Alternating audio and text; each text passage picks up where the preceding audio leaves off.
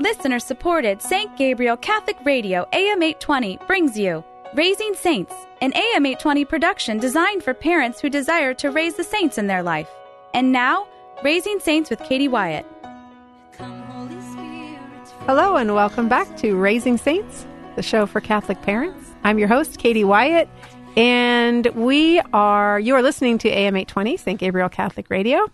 We're joined today by three really wonderful teenagers. I feel really honored to have them here with me today because the topic we're talking about is something I know is near and dear to their hearts. So let me introduce to you McKenna. Welcome back, McKenna. Hello. And hello, Blair. Good to see you again. Nice to be back. Thank Good you. to see you again, too, Mariel. Thank you for being here. Hello. So Good we- to be here. Well, I'm glad. I'm glad you guys are all here. I'm glad. I know we're all super excited to talk about what it means to be a pro-life Catholic. Hmm. Favorite thing. um, so, what does it mean to you? What does it mean to be a pro-life Catholic? When somebody says that, what what do you? How do you describe yourself in that regard? to be respectful of life through all stages and i don't even feel like it has to be catholic just pro-life in general mm-hmm. is just mm-hmm. respecting life from mo- moment of conception until natural death and not interfering with it to try to fix god's plan or anything Absolutely. I couldn't sum it up any better way. Uh, I would say the biggest tragedy is that people think that we're coming just from a religious perspective, which we are as faithful people, but it's a human issue. It's a love for our fellow man that was created by our Creator. And so to recognize that, and it's an essential part of our faith and understanding, especially understanding the sacrifice of Jesus' death, understanding the importance of life. And so having that understanding and showing that all stages of life is vital to our faith. Anything you'd add to that, Mariel? Just to remember that Jesus and God is just so much bigger than we are, and He gives us the power of free will. But when we misuse our free will, it hurts us and everyone around us. So our decisions decide for us what we're going to do and how we're going to live eternity. So it's very important to use your free will like the right way and try your very best to to to live like Jesus Jesus exemplified for mm. us. Well, that was beautifully stated. I was going to read the, what the Catechism says. I think I still will, but you guys all stated it so beautifully. But paragraph 2270 of our Catechism says human life must be respected and protected absolutely from the moment of conception. From the first moment of existence, a human being must be recognized as having the rights of a person, among which is the invi- inviolable right of every innocent being to life. So, basically, what you guys all just said. um, your generation, I think this is so exciting. Your generation has been called the most pro life generation of all time. Congratulations Thank to you. you Thank you guys. very much. but knowing what you know about your peers and the world around you, do you agree with that? Do you see that? I can't apply it obviously from different generations understanding it, but I would say even though we're the most pro-life generation does not mean that as a society we couldn't be more pro-life because mm-hmm. obviously we know that there is a big group of people that are so misled and misinformed about the pro-life issue and they're taught all these buzzwords and political ideology to make them think that it's either a medical thing or it's a freedom thing when we're presenting it as a point of love. And so I think we will continue to be a more pro life generation the more that we, as people on the pro life side, continue our message of love because it's attractive, it's radiant. And I think also science is starting to catch up with what the te- church has been teaching for the last 2,000 Yeah, years. what are you going to do with those 4D ultrasound images now, right? Mm-hmm. We saw, um, we just all got back from the March for Life, and did you all see the my favorite, my favorite posters, my favorite images are when there's a baby in a stroller with the big blown up picture of the ultrasound right above the baby saying, "This was me six months ago," or whatever. You Yeah. know, yeah, it's just so undeniable. Um, what about you, McKenna and Mariel? Do you do you look around and look at your generation, look at your peers, and say, "Yeah, we're super pro life"? I would say that we have a lot of political opinions, but just from what I know of the peers at my school, I wouldn't say we're over, overwhelmingly pro life or overwhelmingly pro choice. There's definitely groups and niches of people who are pro life, and if you hang out with the right people, it might seem like there's more pro life. If you hang out with the other side, there's more pro choice. I feel like there's a pretty even mix, but the pro life people are really going for it and having a lot to say about it. So I feel like that's why it sounds like a lot of people are pro life, is because we're so passionate about what we believe in that we will do anything to go and spread our word. And the max capacity of this generation to become pro life is so much higher than other generations. I think there was a fixed mindset in other generations of they were choosing they were pro choice and there's nothing to be persuaded about. And I think our world is our generation is very open to facts, very open to opinions and perspectives, hopefully, though sometimes it seems not the case. But our ability to reach more people in this generation, I think, is greater than it's been, which is why we're given that title. You know, let me throw this into the conversation. By the way, if you're just joining us, you're listening to Raising Saints on AM 820, St. Gabriel Catholic Radio. I'm Katie Wyatt. We're here with Mariel, Blair, and McKenna, and we're talking about what it means to be pro life. I just commented that your generation has been called the most pro life generation ever. I, I think there are people who maybe are um, pro abortion or pro choice who would take um, offense to being called part of the pro life generation. For sure. But those are probably the same th- people who are anti death penalty, pro, you know, um, rights of, of all people, regardless of disabilities or regardless of race or regard. So I think what it means to be pro life is probably terribly misunderstood. Absolutely. I And- think people are just afraid of the label. I th- People just don't like labels put on them. Yeah. So if they can be pro this or pro that, then that's not that's more of a label than oh I I'm pro choice, but I have these and these and these precautions Mm-hmm. instead of just saying I am pro life. Well, let's let's explore a little more deeply what it means to be pro life. I want to play a video, an audio clip. I could play a video clip, but you wouldn't be able to see it. So let's stick with audio. This is the former Archbishop um, of Milwaukee, Archbishop Donald Hying, talking about just defining pro life. So let's listen to this. The Catholic Church proclaims the dignity of life from the moment of conception to the moment of natural death. And so to offer support to a woman who finds herself in crisis pregnancy, to visit prisoners, to work at a soup kitchen, to stand up for uh, the life and dignity of people that live with disabilities, to be that person who acts out the gospel of life by looking at every single person in the world as someone made in the image and likeness of God, someone who loves and desires to be loved. Mother Teresa went to the darkest corners of the world and found people that society had rejected. The first person she picked up was a man in the gutter of Calcutta, abandoned by his family, half eaten by rats filled with worms and lice. She lovingly picked him up and took him to the hospital and held him until he died. His last question to her, his eyes filled with puzzlement, was, Why are you doing this? Her answer was stunning and simple because I love you, because I love Jesus. When we look at every person in the world, even the, the tiniest, the most fragile, those who no longer can work, the unemployed, the disabled, the elderly, doesn't matter. Every single person has been made in the image and likeness of God, and therefore all of life is sacred for us. We believe in the fifth commandment Thou shalt not kill. God puts a limit to us taking another human life, but there's more to it than that. We can kill others through our indifference, through our prejudice, by remaining silent in the face of injustice, by neglecting the needs of those around us.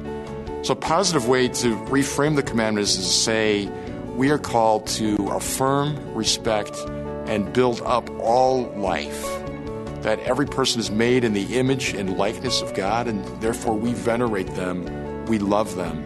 Everyone is my sister, my brother, made in the image and likeness of God, called to an eternal destiny of union with the Father.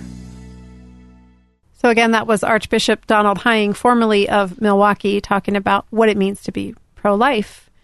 Um, so other than the March for Life, which was a great opportunity for solidarity, right? Great opportunity to stand up for the unborn. What, um, how do you take action, Mariel and Blair and McKenna? How do you take action to protect and defend the dignity of life? What are some other ways you do that? I definitely feel like you can't put a label on. I feel like people put a label on pro life that it's just for babies, but personally, I like to make like goodie bags or bags of food and like nut mix and trail mix and stuff for the homeless people that I see on the street because they are still a person and I don't think it's fair for us to go day by day wasting food and for them not to have any. So I feel like if I can give anything back to those, that'd be a big thing that I can do and I am doing. Another thing is um, at old age homes with my therapy dog, Pippa. I absolutely love going there, seeing the smiles I can put on their faces, and just showing me how much that God loves me. I can see it in their faces, and it just gives me so much joy. Hmm.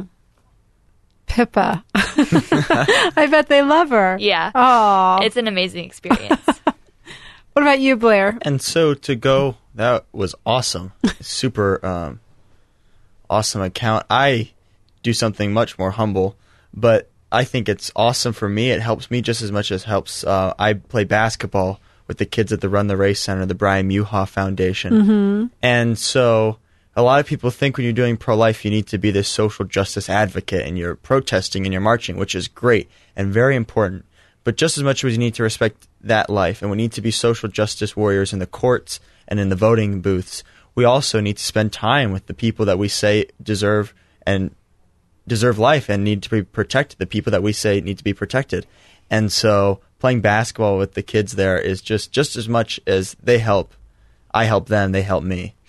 And you bring up a good point, Blair, because a, a, a huge point of attack for people, um, if people want to attack those of us who claim to be pro life, is you're not pro life, you're just pro birth. Mm-hmm. Because what are you doing to help? You know, or how are you recognizing yeah. the dignity of people once they're in this world? Yeah. What, what about you, Mariel? What are some things you do to uphold the dignity of every human being? For me, it's in the everyday, the little circumstances, like at dance, if my friend is having a hard time, or it's just like dance can be very hard and it's easy to be critical of yourself because it has a lot to do with you and your body and how you like make your body do things and make shapes and it's very challenging. So sometimes it can be easy to um, discourage ourselves. So I just like to be a mentor and just try my very best to bring my friends to help them out of their discouragement and just encourage and try to be a leader and then they will be inspired to be a leader when I go off to college to the younger kids when mm-hmm. they're older. And you all bring up really good examples because I think a lot of times people your age feel like you don't have a voice in this issue because mm-hmm. specifically because you aren't old enough to, to vote. vote. Yeah. Yeah. but but you're proof positive that you maybe have a stronger voice, you know, because of mm-hmm. your actions and because of what you're what you're doing. Um, we don't have a ton of time left, um, but there is something that Blair you wanted to talk about that I think is a really important element of this conversation, and that is the idea of love. Right, the concept of love has shifted dramatically over the decades, mm-hmm. and especially, especially, especially recently. Yes. Right. Yes. So, um, I guess my question is how is love defined or perceived now, and how has that impacted the message of the pro life movement? Well, the great problem is, is people have hijacked love from where it used to be a place of what it truly is, which is in the Bible and the accounts of Christ, to what it is now, the hallmark, the um, apathy that's encouraged to if I love something that means I need to encourage everything that person's doing. If I love someone, I support everything they're doing that's not love. That's not true compassion either. And love also means it feels good. Yes, yeah. it feels good. Yeah. It's it's a, It's a temporal emotion, not an everlasting gift. And that's a great problem that we have is that people how do you have an argument with someone about loving someone if you're not even arguing over the def- the same definitions? You're not using the same definition. So how does that impact what we stand for as people who call ourselves pro-life? How does that, for example, euthanasia, perfect example, Mm-hmm. right? What is the loving decision when someone wants to end their life? If we have dif- two different definitions of what it means to Exactly. love, right? So, how, I mean, I don't know. What are your thoughts on that? How does the conversation change when we're not y- we're using the same word to describe two different things? You need to explain your perspective of why you think love is. Love is your goal, which is to get every single person you encounter to heaven. That's true love. That's really being their, your brother's keeper, your sister's keeper. And so you need to explain, you need to be steadfast in your faith of just because you think you're loving them temporarily does not mean you're doing them a service forever. And you're not st- staying as a perspective of I'm better, but you're saying I care enough to go out of my way to say I think this is the everlasting compassionate decision, not the temporal mm. emotional decision. Mm-hmm. You have to be okay with being rejected for that instance to be eventually forgiven in the long run because at that moment someone might not see where you're coming from. If you're if you supposedly love them and their definition is you do everything like Blair was saying, you do everything you think everything that I'm doing is correct or just, but you have to be loving in the way not critical, but encouraging and never gonna give up, but you're always trying to make them a better person. So, what are the, uh, I guess, kind of keeping, shifting a little bit, but keeping with this train of thought, what are, what do you see in the world around you as the greatest threats to dignity? I guess the greatest violations of, of love as they relate to people's dignity. Well, I think since Roe v. Wade, 70 million brothers and sisters of Christ haven't been created because they've been barred from the womb from the scar of abortion. But I think also it's we have failing education, we have uh, a bad hunger problem, we have a war zone in certain inner cities, all of those things. Social media. Yeah, we have social media, we have the suicide rate is skyrocketing in the United States and throughout the world. And so all those things are so terrible. And now uh, the same argument we've always been presenting about loving an unborn child is being flipped against us and mutilated and being used against us in euthanasia, saying that's loving. And so that's a new battle the church is fighting because that's not the truth. And so there's so many injustices and it gets daunting, but you have to be encouraged that every single person you encounter, if you respect and dignify their life and they dignify and respect the next people's, you'll make a better society. If you're just joining us, we are having a great conversation about what it means to be pro life here on Raising Saints. We're talking to Mariel Blair and McKenna. Mariel, you were just about to say something. Go ahead. Well, I was going to say that whenever you get the chance to um, to teach your friends about sacrificial love, because because if you are feeling like that you should die because there's no more hope, you're going to die anyways. There's a lot you might suffer, and there's a lot. It's really hard to decide, but in the end, there's a lot of grace that can come from suffering just a little bit longer or as long as God wants you to live. There is so much sacri- there's so much sacrifice in that and Jesus went through that and because of his sacrifice and his sacrificial love, he opened the gates of heaven. So and to how put do you- in a, oh, sorry. No, go ahead, McKenna. And to put an example on that, I was reading something earlier today, and it was talking about um, that water was turned into wine. So, what is like, and he and Jesus came and died on the cross, and the Eucharist. Like, there's so many examples of amazing and outstanding love that why would you think that you can rule your decision of life when the creator gave it to you. He he's going to give it to you and he has a time and place to take it away. The time that you're thinking you might give yourself euthanasia is not the time that he might have in mind. Miracles always do happen. Let me go back to this concept of suffering and McKenna you're you're kind of touching on it too like trusting, you know, trusting that our suffering is um, redemptive or filled with grace, but we live in a culture that doesn't want to suffer. No, no. So how do you Mariel, you said teach your friends about the concept of sacrificial love. H- how do we do that? Like, do you guys have the language for that? Do you guys have you tried that? Do you have success with that in a culture that doesn't want to sacrifice and doesn't want to suffer? How do you use that language in a way that's effective? I feel like it's tough love sometimes. You have to always stand firm in your ground, but you have to see the other person's side and not give in just to make them feel better. Going back to the original point, you have to do something because you genuinely love somebody and you want the best for them to get them to heaven. Yeah, and I think uh, our culture doesn't want to let people suffer, but we do so many things that make people suffer. Like the Terri Schiavo case, I think, is a great example of there was nothing more heinous than letting her die without of dehydration and starvation. Even though they thought that they tried to persuade us to think that was a merciful thing, there was so much suffering and ill-needed suffering, and not just suffering, that some people go through when we think we're making a compassionate decision. Well, when the populace thinks they're making a mm-hmm. compassionate decision, and so it's super hard, especially as a young person. That thank God I've never had the health problems or the emotional problems that people have to deal with, that have to suffer through.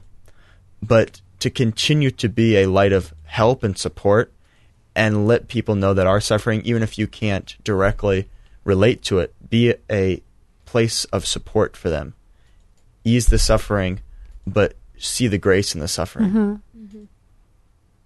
And what a what a joy to um, allow our suffering to be a source of hope. Mm-hmm. You know, everyone's going to suffer. We're going to suffer. That's what life is, suffering. Mm-hmm. Mm-hmm. But to be able to so would you rather I guess the point I always try to make is okay, would you rather suffer with hope and suffer with purpose or would you rather just suffer Yeah. in misery? You know that we we have a choice. I think that's where the euthanasia definitely comes in, just suffering because they don't see a hope. They don't see what could possibly happen. So mm-hmm. they're just figuring, well, I'm suffering, don't want to, so let's just put an end to it. Versus, I'm suffering, I'm supposed to carry my cross until the moment I die. So let me see how much light I can shed on this world in my last however long until God has it. Yeah, planned. and our, our pastor this weekend brought up the life of St. Peter Claver, who's a great example of his mission and his work was doing was dealing with people who've been treated so heinously by society, with people that have no hope, that are in chains and in shackles, the slaves coming from Africa.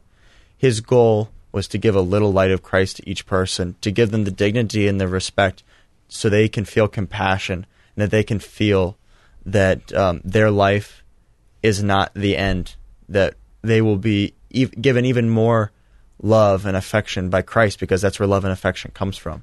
And we don't know all of their stories either. This is the it's that butterfly eff- effect. You know, we don't know.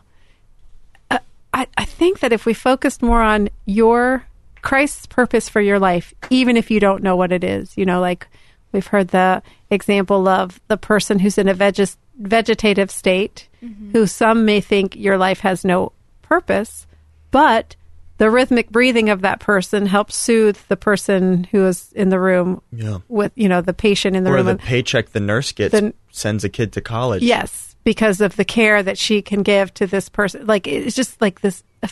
We have no idea what our life is worth to Christ, although we do know that it was worth dying for. Um, and we're so willing to just throw it away if it gets uncomfortable. So, Anything that is worth doing takes work and time. in and in every aspect of life, right? Yeah, you all are athletes and students, and you know, and you work hard on your faith, and you you devote the time to it because it's worth it. Yeah. Do you think that youth can make a difference in the pro life movement? Absolutely. Oh yeah. because you're around life all the time, so you need to protect and dignify it. And so we are called to treat each person with respect and dignify them. We there's so many opportunities with the universal church to get out and really find the gifts that God gave you and to apply that to his children. And so I'm encouraged as a young person with how much I can do, not hindered at all. For sure, the only limitation I feel like is the voting aspect, which, if you think about it, is not that big of a limitation because of the impact we can have on the other voters and how much our voice can actually speak to the masses. And and you you are in the unique position to change hearts. I mean, votes change when administrations change, But right? hearts Yeah, change. But but if hearts change permanently, that mm-hmm. that's what makes the impact. So I feel thrilled that the three of you are in this generation making a difference in the pro life movement. So just thank you for your efforts. Thank you for being here today. Keep doing what you're doing. Let's close in prayer in the name of the Father and of the Son of the Holy Spirit. Amen. Precious Lord Jesus, we love you and we praise you. We thank you for the gift of life. Lord, we ask that you help us uphold the dignity of life in every stage. And we ask this in the name of your Son, our Lord Jesus Christ. In the name of the Father and of the Son and of the Holy Spirit. Amen. Amen. Amen. You've been listening to Raising Saints on AM 820, St. Gabriel Catholic Radio. I'm Katie Wyatt. And until next time, grow in grace and in the knowledge of our Lord and Savior, Jesus Christ. Bye now. Raising Saints is a production of listener supported St. Gabriel Catholic Radio AM 820.